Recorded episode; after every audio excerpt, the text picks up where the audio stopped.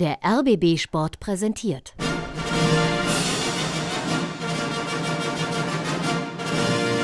Christian Beek und Axel Kruse in Hauptstadtderby, der Berliner Bundesliga-Podcast.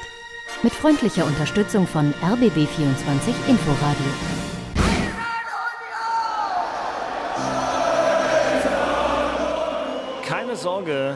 Keine Sorge. Es gibt sie, die neue Folge des Hauptstadtderby-Podcasts. Wir sind ein bisschen spät dran diese Woche. Es ist Dienstag, 14.43 Uhr. Ging vorher irgendwie nicht bei uns. Das ist ja alles ein bisschen schwierig.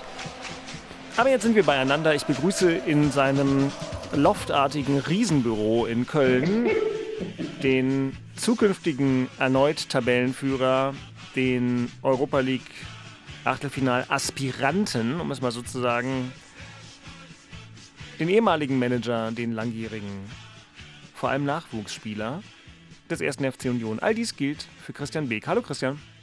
Hallo, grüßt euch.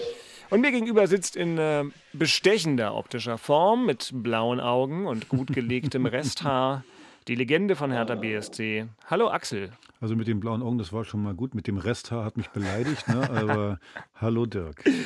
Ja, Entschuldigung. Ich sehe einfach, wenn ich deine Haare sehe, sehe ich halt meine Haare in 10 Jahren, weißt du? Das ist so. Ja, schon wieder ein Fehler. Willst du damit sagen, ich bin so alt, ja? Naja, so alt bist du nicht. Ihr seid halt ein bisschen lose auf dem Kopf, aber ansonsten luftig. Oder luftig, ja. Sag mal, was ist denn los mit euch? Also ihr wisst doch, dass meine Haare mein Wunderpunkt sind, oder? Ach so? Ja, klar. Ich dachte aber, du hattest gar keinen Wunderpunkt. Doch, meine Haare auf jeden Fall. Und seit wann geht es Ihnen damit so? Herr Kruse, wollen Sie mal drüber reden? Soll ich dich hier eine Couch reinbringen? Nein, darüber möchte ich jetzt nicht reden, weil es ja mein Wunderpunkt ist, sonst hätte ich es ja nicht gesagt. Dann reden wir doch gleich aus deiner Sicht viel lieber über Hertha, da ist ja fast nichts wund. Das ist der zweite Wunderpunkt. Das ist der nächste Wunderpunkt. Ja, das ist mehr so, da können wir nahtlos weitermachen. Das ist so eine Komplettverschorfung, glaube ich. Gut, dann lass uns doch mal zurückblicken auf viel Fußball der vergangenen Woche. Nachspiel. Und beginnen mit dem, manche haben gesagt, Christian, größten Spiel des 1. FC Union in seiner Vereinsgeschichte. Ich möchte jetzt gar nicht auf die historische Dimension abheben und hier nun sagen, ob das größer ist als irgendwelche FDGB-Pokalfinals. Aber Union bei Ajax Amsterdam. Am Ende natürlich kein Gegentor, aber leider ausnahmsweise auch mal kein Tor für Union. Trotzdem, ihr seid auf der ganz großen Bühne dabei. Über das Spiel übermorgen reden wir gleich. Was nimmst du mit aus diesem epochemachenden Kick in Holland? Dass wir in der Europa League auch 100% wettbewerbsfähig sind, das hat man sicherlich vorher auch schon immer unter Beweis gestellt. Aber dauert nochmal ganz besonders. Ich glaube, wir hätten das Spiel auch gewinnen können. Ja, haben wir dann schlussendlich nicht, haben wir mal vor allem im defensiven Verbund wieder extremst nachgewiesen, wie stabil und wie verträglich wir auf fußballerische Qualität reagieren können, wie stark wir uns verteidigen können und nach vorne auch Akzente setzen, um dann auch so ein Spiel durchaus zu gewinnen. Das war schon sehr beeindruckend, also ich fand das erstaunlich gut gegen so eine Mannschaft wie Ajax, obwohl Ajax jetzt nicht die Top-Saison bisher spielt, aber es war wirklich ein großartiges Spiel und wir haben jetzt die Chance am Donnerstag, es halt auch wirklich zu packen, Achtelfinale zu erreichen. Auf der anderen Seite hat aber Ajax, glaube ich, die Rotterdam auch 3-0 gewonnen, also da muss man jetzt noch mal ein bisschen abwarten. Ajax wird es auch erkannt haben, dass wir uns mit Hackespitze 1-2-3 viel zu machen ist. Und ja, schauen wir mal, aber insgesamt war es ein Top-Auftritt. Ja. Axel, hattest du die Möglichkeit, dieses Spiel zu sehen? Weil das ist ja nur wirklich obskur. Ich muss hier über so einen Monitor rüber gucken, um Axels schöne blaue Augen zu sehen. Ernstes, ich gucke mir freiwillig am Donnerstag Union in der Euroleague an. Ja. Also alleine das Spiel. Ja, aber ich meine jetzt mal ganz ehrlich, ich hatte die letzten 3-4 Jahre gehofft, dass wir da mal spielen. Jetzt gucke ich mir doch nicht Union noch in der Euroleague an. Also soll ich noch mehr heulen? Soll ich den dritten wunden Punkt dann nochmal auspacken jetzt oder was? Also nein, ich habe es nicht gesehen. Was finde ich wieder passend ist zur Union bei beiden Spielen, jetzt wenn man sieht, gegen Ajax, aber auch gegen Gelsenkirchen, 0. Wie sage ich immer so schön, wenn du nicht gewinnen kannst, dann sollte hinten die 0 stehen, dann hast du halt einen Punkt und das ist halt die große Kunst, die Union wirklich hat, dass sie hinten ganz, ganz wenig zulassen, dass sie auch gegen Gelsenkirchen, Tabellenletzter, wäre schön gewesen für uns, wenn ihr gewonnen hättet, aber auch das Spiel, wie gesagt, hinten erstmal nichts reinzulassen. Und so baut sich ein Spiel auf. So, dann spielst du halt eben auch 3 oder 4 Mal 0:0, ist egal, aber du hast dann auch ein Pünktchen. Und man sieht eben, dass auch so wirklich Top-Mannschaften, die sind jetzt vielleicht nicht absolute europäische Spitze im Moment, aber Ajax ist schon in Europa, das ist schon eine Marke. Und da einfach mal 0:0 zu spielen, das ist schon ein großes Kino. Und wenn du jetzt noch weiterkommst gegen die, das wäre eine Sensation. Also auf deine Frage hin, ob ich mir denn das Rückspiel angucke, natürlich nicht. Dann fange ich ja noch mehr an zu heulen, wenn Union dann auch noch weiterkommt. Nee, du kannst ja heimlich so ein kleines bisschen hören. Das ist dann ja mehr so nebenbei, wenn man nun die Hard Herthaner ist und alle anderen können dann richtig mit Begeisterung voller Lautstärke du kannst das ja anweisen jetzt. Also, dass du hören musst? Ja, dass du sagst, pass auf, du musst das jetzt dir angucken, auf jeden Fall, weil ist ja auch wichtig für unseren Podcast, denn dann habe ich wenigstens eine Ausrede dafür, auch vor mir selber, warum ich das angeguckt habe. Ja, ich würde es mir an deiner Stelle einfach anhören im Inforadio oder eben angucken, wobei diese Europa League ist ja irgendwie völlig obskur bei irgendwie RTL-Pay-Gedöns haben wir uns letztes Jahr schon drüber aufgeregt und das ist natürlich wirklich dann auch eigentlich die eine Umdrehung zu viel und letzte Woche haben sie auch das Spiel von Union tatsächlich dann eben nur da irgendwo in so einem Stream versteckt. Dann 100-mal lieber und sowieso Inforadio hören. Wir sind bei allen Europa-League-Spielen des ersten FC Union von Anfang bis Ende live dabei und Axel hat schon das 0:0 gegen Schalke angesprochen, Christian. Ja, ich sag mal so, wenn ihr am Ende nicht Meister werdet, werden wir über die Partie nochmal reden, hä? Das war zäh, keine Frage. Ost Fischer hat es ein bisschen mit fehlender Präzision und fehlender Mut beurteilt. Fehlender Mut weiß ich gar nicht. Sehe ich ein bisschen anders. Ich glaube, es ist extrem schwer, gerade gegen Schalke 04 zu spielen. Ja? Die haben jetzt das 4. Mal 0:0 gespielt, wieder auch zu 0 hinten. In der Defensive sind die echt stabil, machen das zum jetzigen Zeitpunkt von allen Bundesligisten am besten. Was die Defensive betrifft, und das ist nicht einfach zu bespielen, absolut nicht. Und das hat man dann auch gesehen, dass wir da auch nicht die kreativsten haben, dass wir auch nicht die besten Ideen haben, so ein Bollwerk zu überspielen oder zu umspielen. Und Standardsituationen haben dann nicht mehr gefruchtet, weil Schalke da echt sehr, sehr, sehr wachsam war. Ansonsten war das Spiel eigentlich so wie immer. Wir haben jetzt da nicht schlechter gespielt als sonst, sondern wir haben diesmal keine Kiste gemacht, nicht diese Konsequenz dann vorm Tor gehabt oder auch das Quäntchen Glück gehabt, was man für solche Spiele denn benötigt, weil, sind wir mal ganz ehrlich, in der Vergangenheit haben wir immer Spiele auf sehr, sehr engem Niveau mit sehr, sehr engen Ausgängen gehabt, wo das Glück immer bei uns war, weil wir wirklich fast immer ausschließlich mehr investiert haben als der Gegner. Diesmal war Schalke, muss man auch ganz klar sagen, natürlich ähnlich unterwegs, wenn sich sogar noch ein bisschen intensiver als wir und demzufolge ist das völlig berechtigt, aber was verschenkt oder hinten raus, dass wir dadurch nicht deutscher Meister werden, glaube ich jetzt nicht, weil wir haben eine Riesenchance jetzt in München und ich selber schon ein bisschen lachen. Nee, daran wird es nicht liegen, ja, weil die Saison insgesamt und alles andere drum und dran, weiß auch jeder, herausragend ist bisher, aber so eine Spiele hast du halt, weil ja alle ja auch wissen, wenn man ganz ehrlich ist, dass wir jetzt hier nicht die Dominanzmannschaft, vor allem im spielerischen Bereich sind und bei dem Gegner der eine Torschance nach der anderen kreieren, die an die Wand spielen mit Ballstaffetten, mit Flügelspielen, mit Grundlinienläufen, mit all dem, was ganz großen Fußball dann ausmacht. Das sind wir nicht, was auch nicht schlimm ist, das müssen wir auch gar nicht sein. Daher sind so ein Ergebnis uns völlig normal.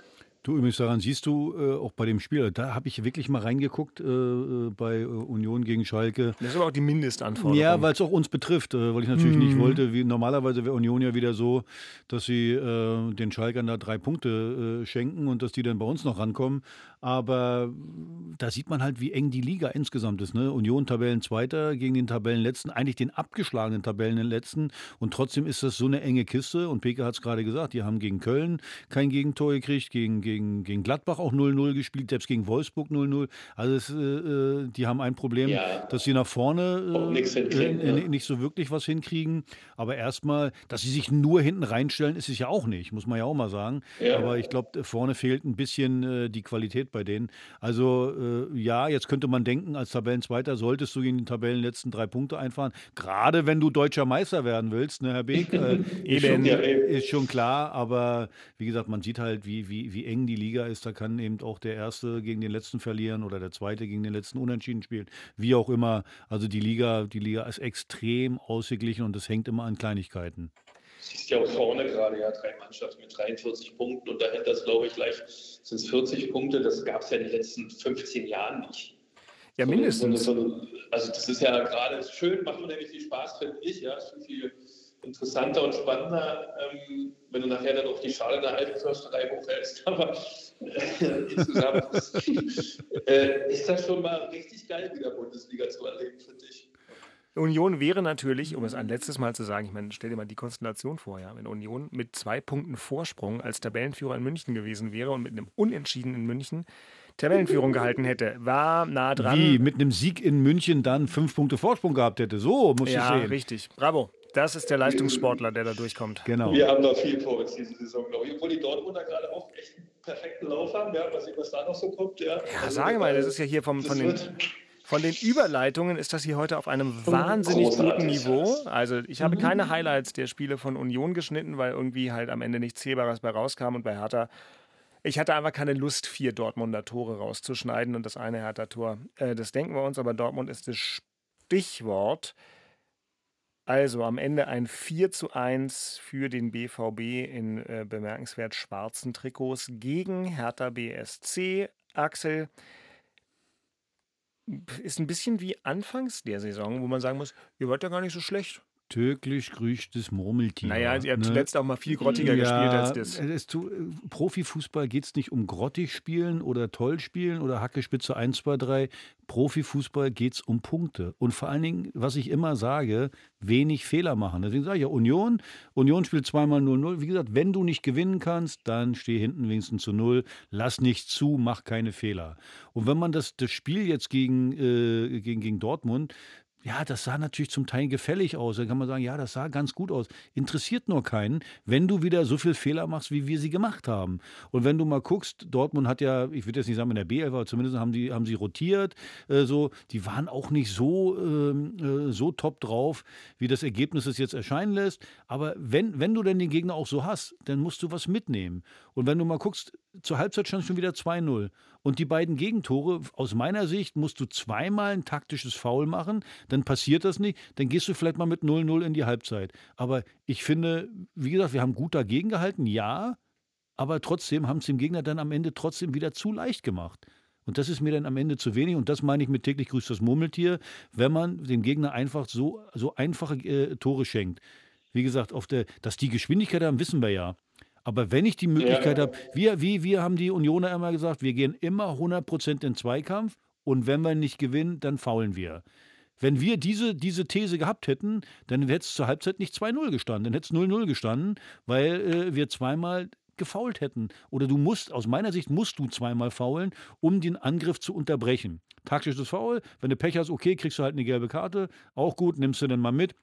Wenn du ein bisschen Glück hast, sieht der Schiedsrichter drüber hinweg. Aber das reicht für mich nicht, wenn du so eine Fehler machst. Und dann bist du dran zur zweiten Halbzeit, machst ein Tor, hast ein ganz gutes Momentum. Und dann beim dritten Tor, der Freistoß, erstens kann man den auch mal halten, aber der Freistoß darf gar nicht erst passieren, weil wieder Kempf aus der Mitte heraus, einen einfachen Fehlpass in die Mitte rein, die erkämpfen den Ball, geht in unsere Richtung, dann Handspiel, Freistoß, Tor. So, wir machen aus meiner Sicht einfach zu viele Fehler und schenken dem Gegner einfach zu einfache Tore. Und wenn wir das nicht abstellen, dann können wir noch erzählen, ja, es hört sich so ein bisschen an wie am Anfang der Saison, ja, ganz schön gespielt, ja, nochmal, Profifußball, da geht's, guck zur Anzeigetafel, was da steht, interessiert. Alles andere interessiert einen Toten. Ja, bei Kempf war das auch immer so, der fast in jeder Geschichte war mit dabei. Das ist echt beachtlich. Ja. Das ist das Wochenende schon so jetzt wieder. Ja, also ob das immer so eine gute Idee ist, man da nicht auch mal was ändern kann. Aber scheinbar. Beke, du musst ja mal gucken, wir haben jetzt 6 Spiele und haben 18 Gegentore. Da müssen wir nicht weiterreden. Wenn wir die 18 Gegentore jetzt gekriegt hätten, weil der Gegner, granatenmäßig uns ausgekegelt hätte. So nein, das ist einfach, so kannst du keine Spiele gewinnen. So funktioniert Profifußball auch nicht. Ja, so, es funktioniert so grundsätzlich, wie es Union macht, erstmal die Null halten und dann hast du vielleicht auch mal das Quäntchen, wo du dann mal mit einem 1-0 gewinnst. Oder wie wir jetzt vielleicht, wir haben ein Tor gemacht in Dortmund, dann gehst du mal mit einem 1-1 nach Hause, auch okay.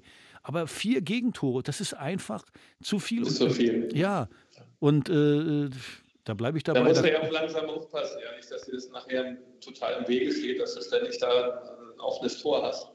Sondern musst eigentlich auch mal sauber tragen dafür, dass du sagst, okay, meine Bude bleibt mal dicht, ich spiele mal zu Null. Es gibt ja auch ein anderes Selbstvertrauen der Mannschaft, wenn du mal zu Null spielst. Absolut. Du, Bayern München, die können auch mal 3 Gegentore kriegen, dann können die trotzdem 4-3 gewinnen. Wir aber nicht. Aber wir haben die sagen sich, wenn sie 3 gekriegt haben, sagen die im nächsten Spiel, ey, das heißt, dass wir jetzt zuschauen, dass wir hinten eine Sicherheit reinkriegen und eine Ruhe reinkriegen, bevor wir weiter alle nach vorne rennen. Also das machen die ja auch. Ganz genau. Und wir haben nicht die Qualität, dass wir in jedem Spiel 2, 3 Tore schießen. Die haben wir einfach nicht. Also musst du so rangehen, dass du hinten erstmal sicher stehst. Und ja, dann hast du vielleicht einen Punkt. Und manchmal ist es so wie, guck doch mal Union am Anfang der Saison.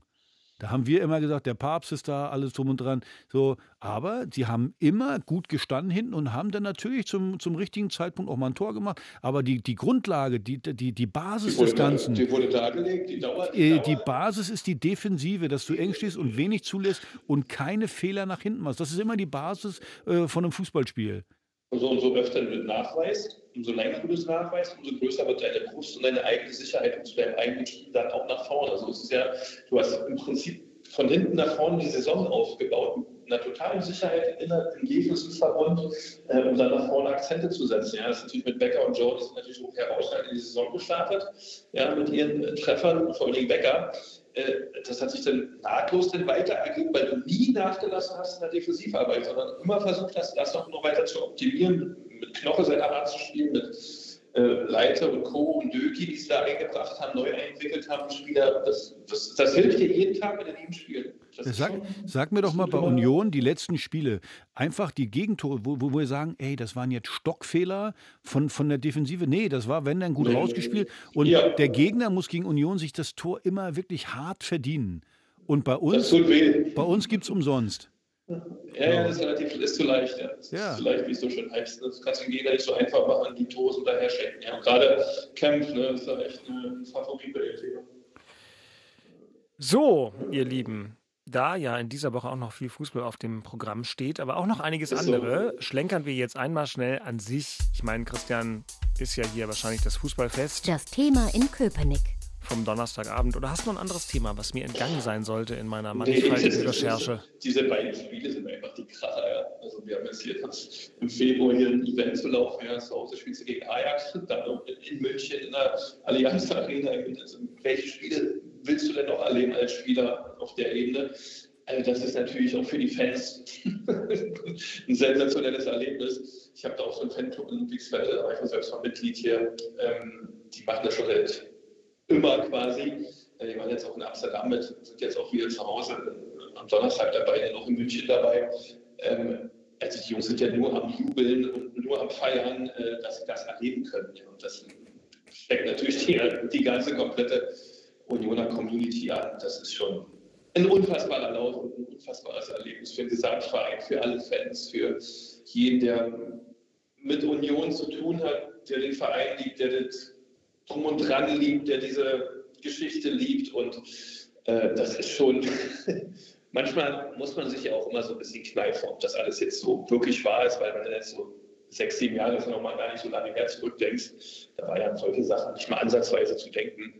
Oder damals, als ich begonnen habe, wo man da froh war, in der 4. Liga das Auswärtsstadion zu finden, weil man es nicht kannte. Also das ist schon, das ist schon eine schöne Aufgabe. Ja. Damals noch so ein bisschen ohne Google Maps. Ja, dann fährst du da durch irgendwie, keine Ahnung. Weiß ich nicht, irgendwo ganz weit, wo viel, viel Land ist, an der Uckermark und spielst dann da irgendwo. Werde ich auch nie vergessen. Aber das ist auch das Schöne bei den Leuten. Da sind viele, viele noch dabei, die das miterlebt haben. Und das macht es ja auch so sympathisch. Dass da zwar Veränderung logischerweise stattgefunden hat, aber viele Mitarbeiter, die da durch diese wirklich harte Zeit gegangen sind, Präsident vorneweg, mit einem Vizepräsi oder einem Oskar Krosche ist ja auch so ein Beispiel, oder ein Ticketing, die Leute, die jetzt da echt den Lohn kriegen, aber mit diesem Lohn hat da niemand gerechnet und niemand. Und deswegen ist das eigentlich so schön, wie das da gerade läuft. Es ist die ultimative Festwoche für den 1. FC Union mit diesen beiden Spielen und der Witz ist, um es nochmal zu sagen, Union spielt zu Hause gegen Ajax Amsterdam und auswärts gegen München. Und niemand wird sagen, sie sind in diesen Spielen in irgendeiner Form chancenlos. Das ist ja das eigentlich Erstaunliche. Ja, das ist schon so unfassbar. Ja, Beke, wir haben ja... Beke, wir haben ja letzte Woche, glaube ich, sogar kurz drüber gesprochen. Das erste Spiel Union in der Bundesliga gegen Leipzig zu Hause, wir gedacht haben, das wird ein kurzer Spaß. Das wird ein Jahr Hauptstadtderby und danach war es das. Aber wie die sich gesteigert haben, und eigentlich, das muss man ja wirklich sagen, muss ich neidlos anerkennen, ist ja wirklich ein Märchen. Also das ist ein Märchen. Womit wir heute, das ist die Folge der starken Überleitung, ja, was das Gegenteil von einem Märchen, vielleicht ein Albtraum, in jedem Fall das Stichwort hierfür. Das Thema in Charlottenburg. Ist natürlich eins, wo Axel ein bisschen befangen ist, weil es um seinen Freund Fredi Bobic geht. Unglaublich. Beke ledert schon los, um hier mal gepflegtes Doppelpass-Vokabul. Gibt es die Sendung Doppelpass eigentlich noch? Gibt es die noch? Ja, die gibt es noch. Weil es wirklich gucke ich nie, ne? Das schaffe ich einfach nicht. Zufälligerweise am Sonntag habe ich da mal reingeguckt. Ich weiß gar nicht, wer da war. Armin Veh habe ich gesehen. Effe hatte ich gesehen. Okay, Merker, Armin Veh gibt es auch noch. Gut, weiter. Genau, Effe war noch da. Wer war denn? Meine Güte. Also die ganzen erfolgreichen Trainer. Nee, übrigens, da war auch, der Schiedsrichter war zugeschaltet, fand ich ganz cool, vom Spiel Bayern gegen Gladbach, der hat sich dazuschalten lassen und der hat seine Entscheidung, die rote Karte nochmal erklärt, fand ich eigentlich ganz großartig. Ja. Also wir meckern ja immer ganz oft, aber dass der sich dann dazuschalten lässt. Und hat zu seiner Entscheidung übrigens gestanden, die ich sogar nachvollziehen kann, weil es aus meiner Sicht keine hundertprozentige Fehlentscheidung war. Und fand ich übrigens nicht so schlecht, dass er sich da hingestellt hat und Nagelsmann... Und dass Nagelsmann mal austickt, mein Gott, ist auch nur ein Mensch, also man kann es auch übertreiben, aber so ist es heutzutage. Ja, aber Beke, du musst natürlich auch mal eins sehen. Das Pack war natürlich ein bisschen dolle, keine Frage. Aber ich glaube, wenn da überall immer die Kameras an sind, dann ist weichgespültes Pack noch relativ leicht formuliert, weil da gibt es, so ist mein Kenntnisstand, schon nochmal anderes Vokabular. Und daher, mein Gott. Also, ja, aber Beke, wir müssen uns eins natürlich im Klaren sein.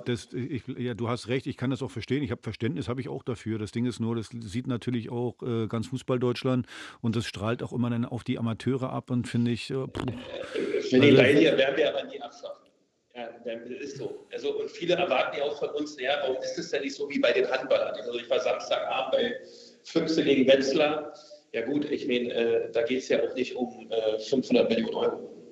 Das ist ja da, also Füchse, Spitzenspiel, Tabellen, erste Handball-Bundesliga.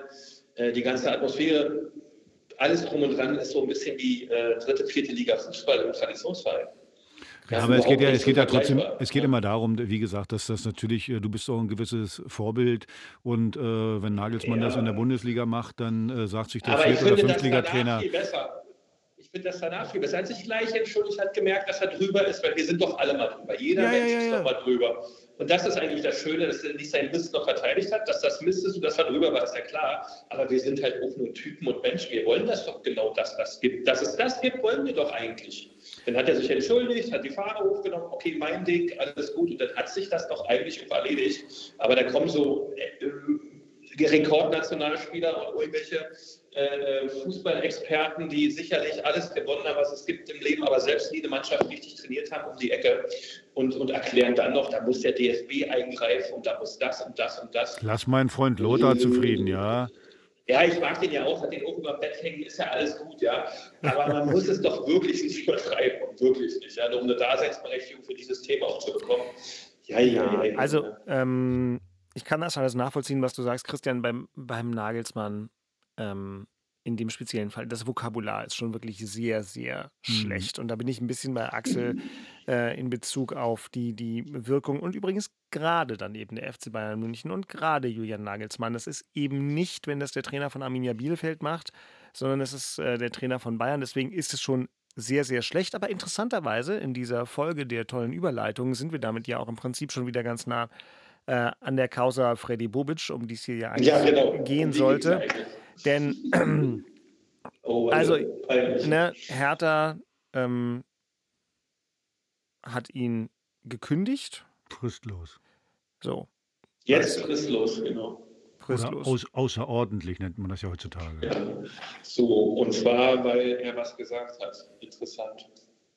Ja, also jedenfalls sind wir mal alle gespannt, ob das alles gewesen sein sollte, was Fredi Bobic hat das ja einem Kollegen, Kollegen von mir gesagt, der beim Spiel im Einsatz war und ein Interview geführt hat, was übrigens völlig in Ordnung war, das Interview. Ich weiß das noch, wir haben ja selbst das Spiel übertragen und saßen danach im Auto und ich habe sogar danach gedacht, oh, muss ich ihm mal schreiben, war ein gutes Interview, weil es nämlich nicht irgendwie grenzüberschreitend und nervig war. Und Fredi Bobic war trotzdem total angefasst und hat dann das gesagt, was alle wissen, was er gesagt hat. Er hat drumherum noch ein bisschen mehr, nichts Schlimmeres, aber er war sehr aufgebracht. Es war ein sehr unangenehmer Auftritt von Fredi Bobic, das ist mal klar. So. Und ich hätte mir gewünscht, die hätten sich sofort, auch Hertha hat sich nicht sofort bei meinem Kollegen entschuldigt. Das war alles mit Versatz. So, ja, richtig. Aber Christian hat gerade ein Referat darüber gehalten, ist ein Mensch und Menschen machen Fehler. Und also ich sag mal so, wenn man sich doll im Ton vergreift, in einer emotional angebrannten Situation, wenn das alles wäre für eine fristlose Kündigung, na gut, es gibt schon inzwischen viele Arbeitsrechtler, die sagen, das wird wahrscheinlich nicht durchkommen. Das sieht das Arbeitsrecht nicht vor, was Hertha davor hat. Also ganz ehrlich, also wie gesagt, das ist einfach, jeder weiß, Fredi ist mein Freund. Nochmal, man kann über die Entlassung, kann man alles diskutieren, kann man machen. Wie gesagt, wir sind nicht Tabellenerster, dass man da erhaben ist über alles. Aber jetzt dann sowas nachzuschieben, dann das eben du noch mit dem, was hat er gesagt, wenn du nochmal frägst, kriegst du eine gescheuert. Also Entschuldigung. Das kannst du aber gut, so, das Süddeutsche, dass du frägst. Ich war 3 Jahre im Schwabenland, deswegen weiß ich, wenn nochmal frägst du, da kriegst du eine gescheuert, du. Ja. Da war ein bisschen Sächsisch auch noch mit dabei. Also tut mir leid, ich finde sehr, sehr unklug, so eine Sache zu machen. Jeder normale Arbeitsrechtler sagt, das ist lächerlich, wird niemals durchkommen. Und ja, ich ganz ehrlich, ich finde es einfach auch als Zeichen in wer soll denn hier noch herkommen, wenn du siehst, wenn sie dich nicht mehr wollen, dann wirst du dann fristlos gekündigt. Was soll übrigens einer wie Sandro Schwarz, dann schmeißt er die Flasche auf den Boden und dann denkt er, oh scheiße, dann werde ich auch noch fristlos gekündigt. Ich finde es sehr, sehr unklug, das zu machen. Also ich habe auch mit keinem gesprochen, was die Gründe jetzt dafür sind, warum sie das gemacht haben. Ich persönlich, wie gesagt, kann es einfach nicht nachvollziehen. Also da bin ich irgendwann mal gespannt, ob da mal ein Offizieller dann zu was sagt. Also ich halte es für sehr, sehr bedenklich, das so zu machen. Tja, und es ist wieder nicht nötig. Also für unnötig, alle gibt Unruhe. Ja, gut. Man fokussiert sich wieder auf den Kriegsschauplatz, da ist nicht im Fußball zu Hause. Tja, schade. Ja, sollte man nicht tun, ist auch nicht notwendig. Ich verstehe den Ansatz nicht, jeder kennt das, wir sind alle Jahre lang dabei. Das Arbeitsrecht ist klar definiert. Es ist, es ist spannend zu erleben, wie immer wieder Menschen auf die Idee kommen, hier Dinge zu erfinden. Es gibt Verträge, die wurden geschlossen, da hat man sich die Hand gereicht, unterzeichnet, unterschrieben, die sind klar und deutlich und dann hält man die halt ein. Und dann muss man halt, wenn man Entscheidungen trifft, wenn es denn zur Zahlung kommt, auch bezahlen. So ist das mal in dieser Welt, in der wir leben. Und alles andere ist einfach nur Schaden. Ja, man verlangt immer Vertragssicherheiten und die Spieler und auch die Menschen und jeder muss sich an die Absprache halten und deswegen machen wir das ja, deswegen gibt es ja Schriftsätze. Dann fängst du an, so ein Signal zu senden, mein Gott, und Axel, du hast es richtig gesagt, was sollen denn die denken, die mal zu Hertha BSC gehen wollen, die da mal vielleicht eine Perspektive oder ein Konzept oder eine Idee entwickeln wollen, wenn du in der Führung halt so eine Mechanismen oder Aktivitäten hast, das wird natürlich nicht besser und nicht leichter. Wenn du auch so, selbst wenn die jetzt ein paar tausend Euro sparen, bei dem Ganzen, was ich bezweifle. Aber selbst wenn das so wäre, der Image-Schaden ist doch einfach schon wieder so groß. Nochmal, also einer wie Sandro Schwarz, der wird sich jetzt auch schon keine Gedanken machen, wenn er dann mal entlassen wird. Und jemand, der hierher kommt, der überlegt sich doch dreimal, okay, jetzt möchten sie mich zwar, aber wenn ich vielleicht mal nicht mehr so funktioniere, dann werde ich fristlos gekündigt oder mit Dreck beschmissen, wie auch immer. Also Ich warte immer noch auf eine Erklärung, wie man das rechtfertigt. Also wenn es wirklich nur das Thema mit dem Interview ist, also dann was anderes geht's doch nicht. Ich meine, was soll er denn gemacht haben? Das hat er keinem geklaut.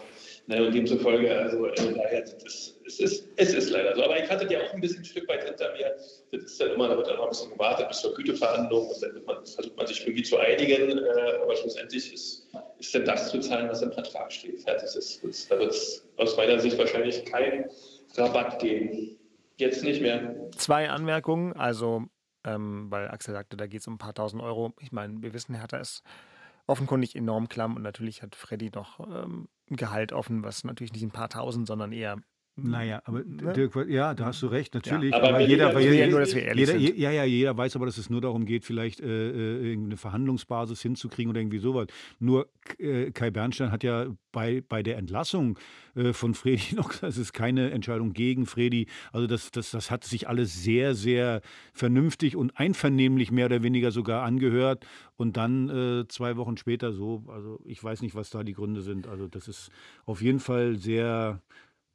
Ich nenne das jetzt mal bedenklich oder sehr, sehr komisch, die Nummer. Und nochmal, es ist wieder ein Image-Schaden für Hertha BSC und den können wir einfach nicht gebrauchen. Und deswegen ist einfach, ich finde es einfach schade und total unnötig. Manche machen noch einen Kontext auf, dass ja Hertha auch nicht ähnlich, aber irgendwie doch Rune Jarstein entlassen hat, nachdem der intern sich im Wort vergriffen hatte. Das hat ja Fredi damals... Ich weiß nicht, ob initiiert, aber auf jeden Fall mitgetragen. Ne? Rune Jarstein hat irgendwie den Torwarttrainer beleidigt und dann hat der auch eine Kündigung bekommen. Sobald ich weiß, gibt es auch Leute, die sagen, naja, Moment, wenn wir hier bestimmte Maßstäbe haben, dann. Aber aus meiner Sicht haben wir es besprochen und ich kann auch nur sagen, aus meiner Perspektive, auch als Reporter, der von Fußballern, was leider immer mal vorkommt, dass man von Fußballern oder Funktionären auch nicht immer nur respektvoll behandelt wird. Aber das als Grund für ein solches Vorgehen heranzuziehen, das erscheint ein kleines bisschen am Ziel vorbei. So, jetzt zu den schönen Dingen des Lebens. Da bin ich mal sehr gespannt, Christian. Unioner der Woche. Das ist eine sehr gute Frage. Danke. Ich bin wirklich auf meiner tollen Zugfahrt gestern von Bützum nach Köln schon drüber nachgedacht und bin jetzt dann auch noch durch diesen hohen Montagszug hier in Köln gerannt und habe mir das auch mal angeschaut. Respekt dafür an die Kölner. Ströß hier, so, Kamelle, oder das ist Düsseldorf. So ein bisschen wie Weihnachtsmarkt, ja, so ein bisschen frisch erbrochenes und Bratwurstgeruch. War ein spannender Vorgang, wirklich, hätte ich nicht vermutet, aber es geht gut, war auch 3 Jahre Pause, also wir haben es richtig geschöppert, die Leute waren echt gut drauf. Ja, aber Unioner der Woche zurück zum Thema. Ich habe keinen, der wirklich herausgestochen ist, wo ich sage, der hat jetzt über den Ding fußballerisch was geleistet. Konnte ich nicht sehen. Es war wirklich geschlossen als Mannschaft.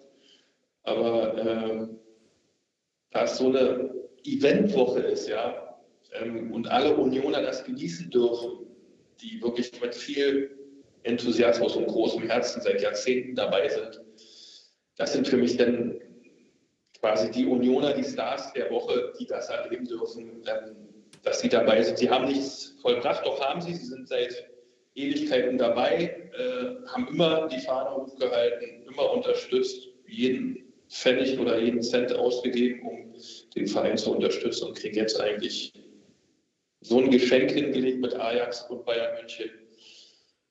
Genießt das, Leute da draußen, seid glücklich und seit dieser Woche einfach alle Unioner der Woche. Herthaner der Woche. Na, sind die Mundwinkel noch ein bisschen sehr horizontal mir gegenüber bei Axel Kruse, aber jetzt blitzen die... du wirst mir einen nennen. Ich? Du baust hier aber auch wirklich Druck auf, Axel. Wir haben 4-1 verloren, ja, wir sind Tabellenvorletzter. Wen nehmen wir denn da? Weißt du, wer aktuell im Hertinho-Maskottchen steckt? Vielleicht nehmen wir einfach die Person. Das war auch kein, keine Ahnung, Dieter Hoeneß? Ach, nein, Quatsch. Passt er da rein? Meinst du, das ist zu eng, meinst du? Weiß ich, nicht zu klein, nicht zu eng, würde ich nie sagen, Herr Hoeneß. Lassen Sie sich nichts erzählen. Ich habe keine Ahnung, im Moment Herthaner der Woche ist im Wartestand. Wir geben euch eine neue Chance, liebe Herthaner, in diese erlauchte Riege, in diesen erlauchten, Riege Riege, ne? Ein bisschen angeschlagen heute, man merkt's. In diese erlauchte Riege von Axels Hertha-Kabinett aufzusteigen, und das geht natürlich am leichtesten einfach mit dem nächsten Spiel. Vorspiel. Komm, da fangen wir jetzt auch gleich mit Hertha an. Es ist ein Spiel, was mal wieder an Wichtigkeit kaum zu überbieten ist.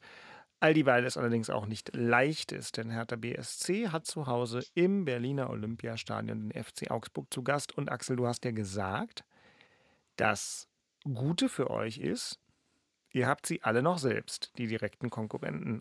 Jetzt ist der Moment, wo du ein bisschen Optimismus, du siehst, also der stützt sich sein Kinn auf seine Hand und drei Falten auf der ansonsten makellosen Stirn, die blauen Augen blitzen auch nicht so sehr.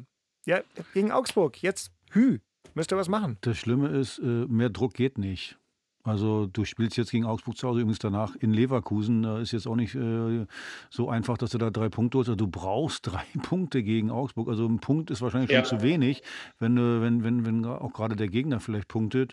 Und das ist schon... Ja, ein hartes Ding. Augsburg, wenn die das Spiel gewinnen, sind die so gut wie durch. Also du willst die auch wieder unten reinreißen. Die haben bisher eine gute Rückrunde gespielt. Die Augsburger, also das wird ein ganz, ganz hartes Ding. Also ich glaube nicht, dass wir versuchen sollten, dann jetzt, wie sagt Beek immer so schön, Hacke, Spitze 1, 2, 3, sondern auch gegen Augsburg erstmal zu gucken, dass du kein Gegentor kriegst, dass du vielleicht guckst, auf Standardsituationen in der Offensive zu gehen. So ein bisschen, aber wie gesagt, erstmal zu 0. Und also mein Lieblingsergebnis ist ja sowieso, wie ihr alle wisst, 1-0. Und ja, wie gesagt, Monsterdruck. Also ich bin jetzt schon ein bisschen aufgeregt, wenn ich ganz ehrlich bin. Wenn du keinen Dreier machst, dann sieht das alles schon sehr, sehr düster aus. Und ich glaube, die Spieler, Trainer, das Umfeld, die wissen das natürlich auch alle. Und das Schlimmste, was du jetzt machen kannst, ist, dass du auch von Beginn an versuchst, da Hurra, vorne rein, wir müssen gewinnen, sondern ich glaube, eine gewisse Stabilität mit einer gewissen Nüchternheit an das ganze Ding ranzugehen, würde uns gut tun, weil eins ist klar, Augsburg hört sich mal so an, na gut, gegen die musst du jetzt gewinnen. Ja, klar. Aber gut, wir brauchen 3 Punkte, aber das ist jetzt nicht irgendwie mal im Vorbeigehen, von daher, Also ich möchte jetzt nicht in der Haut der Spieler und der Verantwortlichen stecken. Augsburg ist irre. Wie lange die in der Liga sind, halten sich immer wieder, wenn es bei denen mal bebt, die bleiben trotzdem drin. Ja, die wissen, die spielen natürlich von Anfang an auch immer gegen den Abstieg und die wissen genau, was auf sie zukommt. Da achten extrem auch auf ihre Heimspiele, dass ihre Heimspiele halt gewinnen. Das sollten wir sowieso auch tun. Unsere Heimspiele auswärts ist immer so ein bisschen Bonus, aber die Heimspiele, du hast es einleitend gesagt, wir haben Stuttgart noch, wir haben Bochum noch. Wenn du die wichtigen Spiele zu Hause gewinnst, dann kannst du auch drin bleiben. Aber der Druck ist schon immens, gerade in so einem Spiel gewinnen zu müssen. Aber gut, ist kein Ponyhof. Außerdem haben die sich selber in die Situation gebracht. Deswegen Mitleid habe ich da jetzt auch nicht. Aber es wird, also ich glaube nicht, dass das ein schönes Spiel wird. Das wird, glaube ich, Gekrampfe. Augsburg ist bestimmt mit einem Unentschieden zufrieden, wenn die hierher kommen. Klar. Und so werden die auch spielen. Die werden 7 vor. Ja, die werden sehr, sehr stabil hinten stehen und werden auch versuchen, uns so ein bisschen rauszulocken, um dann zu kontern. Und den Fehler dürfen wir natürlich nicht machen, dass wir zu viele Leute vorm Ball haben. Dann kriegst du den Konter und dann wird der ganze Mist noch schwerer. Also von daher mal gucken. Dodi Lukebakio, den musst du aufs Feld kriegen. Der wird auch spielen, weil ja Niederlechner, wenn ich das richtig im Kopf habe, darf der ja, glaube ich, gar nicht spielen, oder? Wie war das? Der ist, glaube ich, da laut Vertrag darf der nicht spielen. Wenn ich das richtig... also habe ich mal gehört auf jeden Fall.